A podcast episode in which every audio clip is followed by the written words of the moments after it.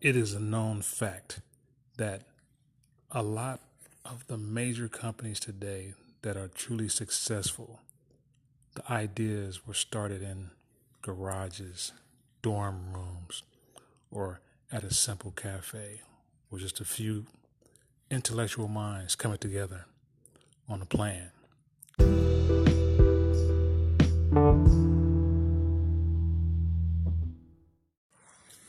I am in the garage right now of my home. It's raining.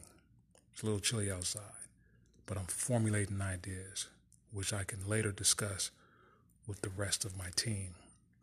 That is how you can always build with just one idea, but then you share that same idea with like-minded people that do the same thing that you do around the same time. So formulate those ideas. Brainstorm with people that are about making moves. That is a story of success, in my opinion. Peace.